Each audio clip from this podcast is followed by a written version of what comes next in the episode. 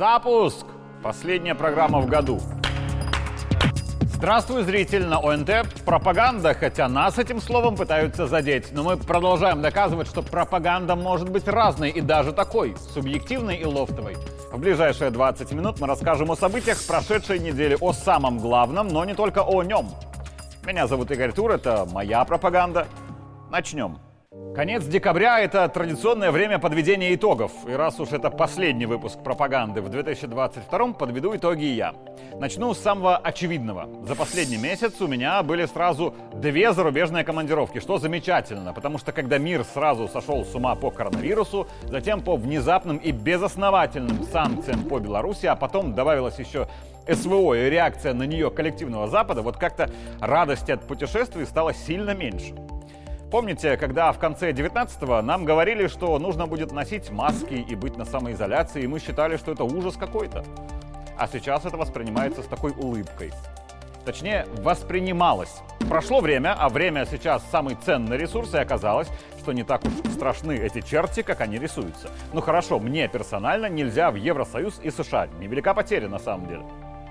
В начале декабря был удивительно интересный для изучения Бишкек. На прошлой неделе у меня, к стыду журналиста президентского пула, было первое в жизни посещение Москвы, после которого я еще сильнее начал любить Минск. Александр Лукашенко посетил звездный городок в Подмосковье, где в Центре подготовки космонавтов проходит отбор той, кто станет первой белорусской в космосе. Шесть девушек, шесть, да простит меня Ксения Владимировна, красавиц. Из них одна станет основным кандидатом на полет в космос, другая получит статус дублирующего космонавта. Вот их подготовку изучал президент. И я был очень рад видеть вот эти кадры. Перегрузка достигает 8 G, потом небольшая полочка, несколько секунд. И торможение. Ее состояние, медики параметры снимают, контролируют. Так она ничего. Молодец. Да. Ну, оно, они тут все у вас 7 уже, уже 7? Да. 8 единиц начала площадки. Сколько площадки с этим? Начинаем работать с сигналами. Ну, вообще молодец. Даже не дернулся. Хорошо. Продолжаем. Молодец, молодец. Я не первый раз вижу э, испытание такое. Ну ты вообще? Да. я видел, как мужики. Правда, мне не может быть готовы. Ощущение незабываемое, конечно. На всю жизнь, наверное. Но испытание сложное. Но так как я бортпроводник, а, ну, нас к этому немножко готовы. легче. Да, немножко легче. Я, конечно, рад за бортпроводницу Марину, которая блестяще выдержала испытание и центрифугой, и публичным общением с главой государства, чем, кажется, идеологически чуть повысила свои шансы на итоговый успех. Но еще больше я рад был видеть искренне улыбающегося Александра Григорьевича. В конце 2019-го, напомню, у нас начинался ковид, а также не был решен нефтяной вопрос с этими альтернативными поставками. В конце 20-го оставался ковид и были последствия попытки августовского бунта. В конце 21-го был налет усталости от противостояния санкциям, а еще мы догадывались, что в регионе что-то будет, потому что маневрирование войск и на Западе, и на Востоке было нескрываемым. Как и логичным было предположение, что, как говорит Путин, если драка неизбежна, бить надо первым. То есть в последнее время канун Нового года как всегда был сложным. 22-й уж точно не легче, но мы все закалились. Мы привыкли к режиму полной готовности и военной, и экономической, и идеологической. А еще очень многие вопросы, которые когда-то казались катастрофическими, успешно решены к концу года. Экономика не обвалилась, санкции не удушили, перестроились, хотя да, пару месяцев было действительно тяжко. Но с большего все отлично. И замечательно, что в конце года мы можем видеть кадры с искренне улыбающимся Лукашенко. Не знаю, как у вас, но когда я его таким вижу, вот как-то сразу спокойнее становится. Если по здоровью пройдут, то они не потеряются. Мы будем их использовать в российско-белорусском сегменте полетов в космос. Так что вы не переживайте. Тот, кто не полетит первый раз. Да. Первый раз полетит в следующем. Всем работы хватит. Девчата, спасибо вам большое. Я думаю, мы с вами еще не единожды встретимся. Что нам тут рассуждать и разговаривать о чем-то? Я только хочу, чтобы у вас все сложилось. Но самое главное, меня это беспокоит.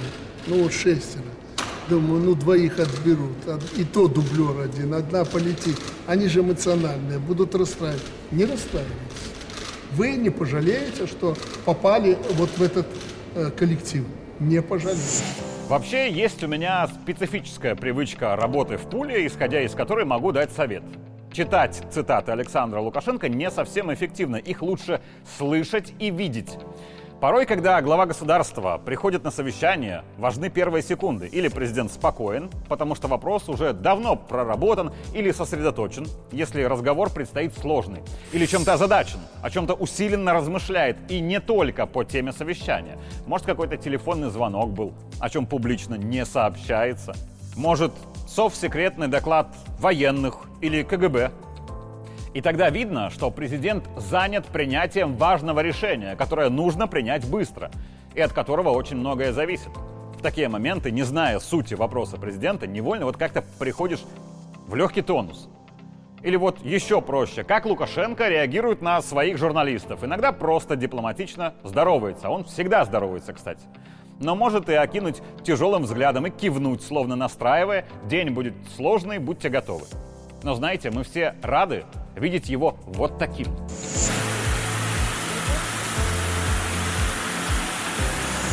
И если Александр Григорьевич вот такой, значит все в стране хорошо. А после встречи с Путиным в прошлый понедельник стало еще лучше. Не нефть и газ были главные вопросы, а промышленная политика – не создавать параллельное производство, кооперация, чтобы никто нас больше никогда не наклонял, чтобы не пришел, а потом не бросил это все и не ушел, как это было сделано. Это что, нам не выгодно? Лукашенко и Путин в Минске говорили и договаривались о разном, но вот это самое главное. Достаточно глупо для союзного государства, если условно Гомсельмаш и Россельмаш будут производить идентичные комбайны. И защищая своего производителя, и Беларусь, и Россия будут придумывать меры искусственной поддержки своих и, соответственно, меры искусственных препятствий для союзников. Важен и вопрос газа, не только цены, а и того, что цена будет наконец-то формироваться не на год вперед под бой курантов, а на три года. А то мы формирование бюджета годами заканчивали на флажке, потому что без цены на газ бюджет имеет очень большую погрешность. И да, Александр Григорьевич честно сказал, важное. Мы что, производим газ? Нет. Природный газ мы получаем от братской России. Мы что, производим 25 миллионов тонн нефти, которую можем переработать? К кому обратились? К Российской Федерации. И не просто обратились. Ладно, объему не, не проблема. А еще же надо и выгодные цены. А еще же сегодня и проблема реализовать нефтепродукты. Россия без нас обойдется – а мы без нее нет. Мы фактически сегодня с президентом и нашими коллегами базу создали для будущего рывка вперед. Мы его совершим. Очевидно, что мы зависим от России. Это чистейшая правда. Но есть нюансы. Первое. От России, как показала практика, зависит половина мира, а то и больше. Потому что у России ресурсы. А вся зеленая экономика и прочие солнечные батареи оказались не более чем популизмом. Второе. В мире все от кого-то зависят. А независимых ни от кого стран в мире три. Россия, США и Китай. И уж лучше зависеть напрямую от России, чем зависеть от России через посредников. И третье. Россия тоже от нас зависит. И сегодня выражает желание зависеть чуть больше. Баланс взаимозависимости, как и взаимовыгодности, и составляет наш союз. Но для меня из той встречи Лукашенко и Путина главная тема другая. Что касается футбола. Ну, вы, наверное, знаете, может, нет, э, я всегда болею за Бразилию, а потом за Аргентину. Почему? Потому что, в отличие от России даже и Беларуси, у них это даже не философия, у них это что-то святое. Они все в футболе. Я очень ценю бразильцев – за то, что они все играют в футбол.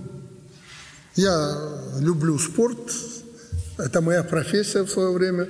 Э, в детстве, в молодости я играл в футбол, почти профессионально, я хорошо разбираюсь в этом. Поэтому Бразилия, потом Аргентина. Потому что они обожествляют футбол. Что касается этого матча, я посмотрел все, даже разминку. Мне интересно было, как готовятся спортсмены, особенно аргентинцы, они первыми вышли. А я посмотрел весь матч. Вы знаете, Аргентина, я согласен с президентом, абсолютно заслужила этой победы. Они доминировали всю игру и основное дополнительное время. Но, будем откровенны, Бог э, в этой игре, Бог, Господь был с Францией. Потому что такого не бывает, чтобы за несколько минут до окончания, там каких-то периодов и прочее, можно было сравнять счет. За полторы минуты, как это сделал французский нападающий. И хоть мне не нравится ни Бразилия, ни особенно Аргентина, но моя логика очень простая. Было бы гораздо хуже для наших стран, если бы пресс-конференция двух президентов представляла из себя вопросы и ответы по экономике, военному сотрудничеству, про нефть, газ, Искандеры и так далее – когда все очень серьезно и лишь серьезно, практика показывает, что это верный признак того, что договоренности нащупываются, но их еще нет.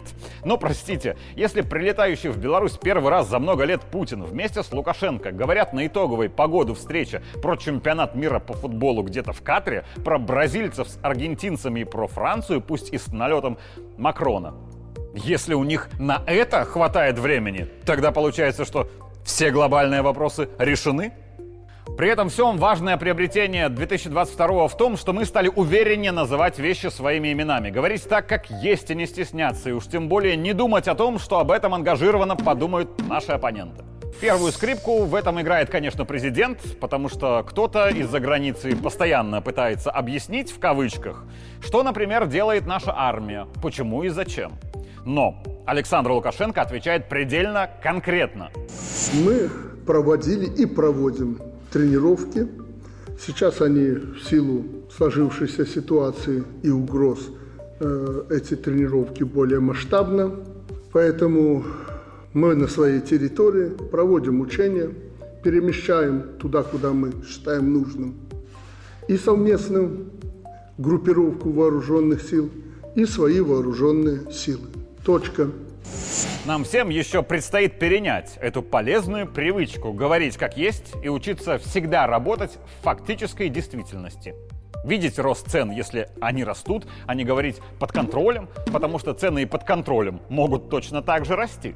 Признавать как факт, если у отдельных категорий граждан доходы ниже, чем хотелось бы, и всем хотелось бы, и им хотелось бы в первую очередь, наличие проблем не отменяет наличие преимуществ. У нас замечательная страна, у нас замечательное государство, замечательная вертикаль власти.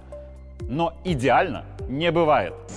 Никто не исключает, что изнутри, что маловероятно и невозможно практически, и извне вторгаются на территорию Беларуси террористические группы и захватывают или здание отдельное, дом, государственное учреждение, школу и так далее, не дай бог, или же в целом какой-то населенный пункт.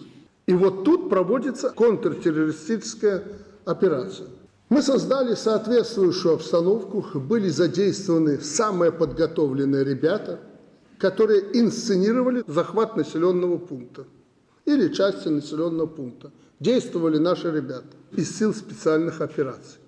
Им противостояли антитеррористические подразделения под руководством Комитета госбезопасности. Скажу прямо, ничего не скрывая, чтобы мы тут не щелкали каблуками и не кричали «Ура!», были и недостатки. И на этих недостатках я хотел бы, чтобы было сегодня сосредоточено внимание.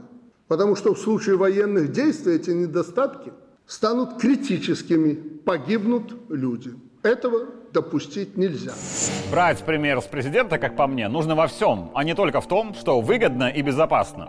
Главная угроза нашей безопасности, скажу личное мнение, то, что напрочь отсутствует у Лукашенко, и это трусость.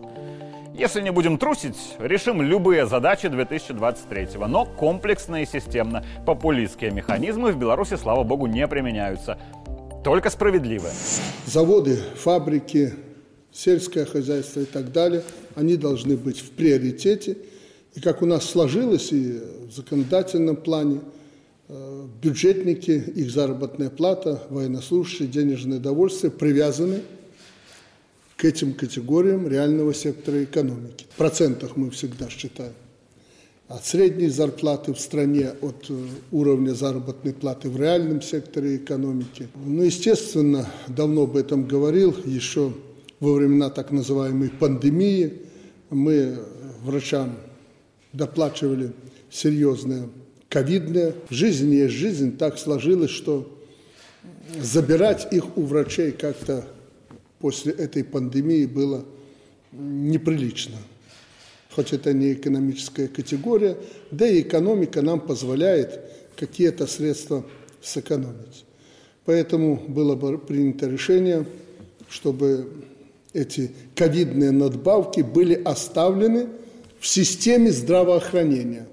И за счет их э, постараться повысить заработную плату. Ну, естественно, посмотрели и учителя, преподаватели, тоже же люди не чужие, тоже такие же бюджетники, как и другие. Поэтому, откровенно говоря, пришлось подтягивать заработную плату с целью балансировки. И последнее. Скоро Новый год, с чем всех зрителей и поздравляю. Этот праздник вызывает самые теплые воспоминания из детства, времена чудес, волшебства и мандаринов. Ну, вот у меня во всяком случае так.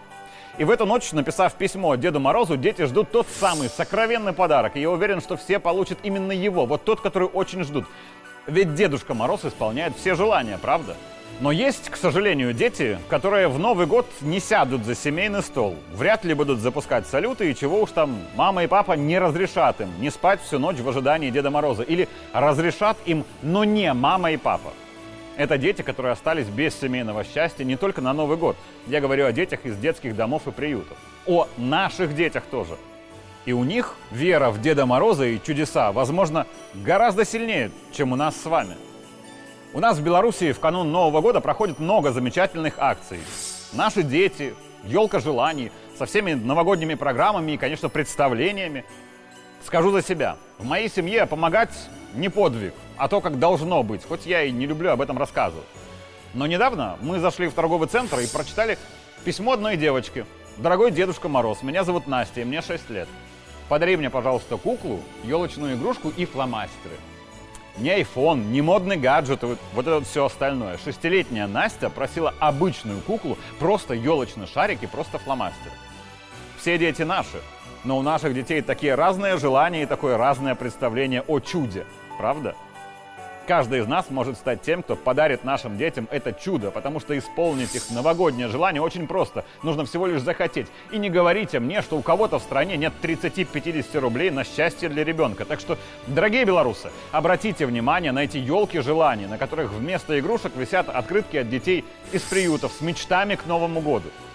Если каждый подарит хоть немного внимания этим детям, то все дети в нашей стране будут счастливы в новогоднюю ночь. Одна маленькая девочка, один небезразличный взрослый, всего лишь кукла, елочные шарики, фломастеры. И получается чудо и счастье.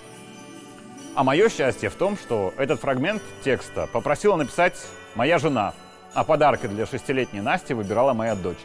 Так что лично мне ничего не нужно на Новый год. У меня уже все есть. Меня зовут Игорь Тур, это была моя пропаганда. Увидимся в следующий понедельник.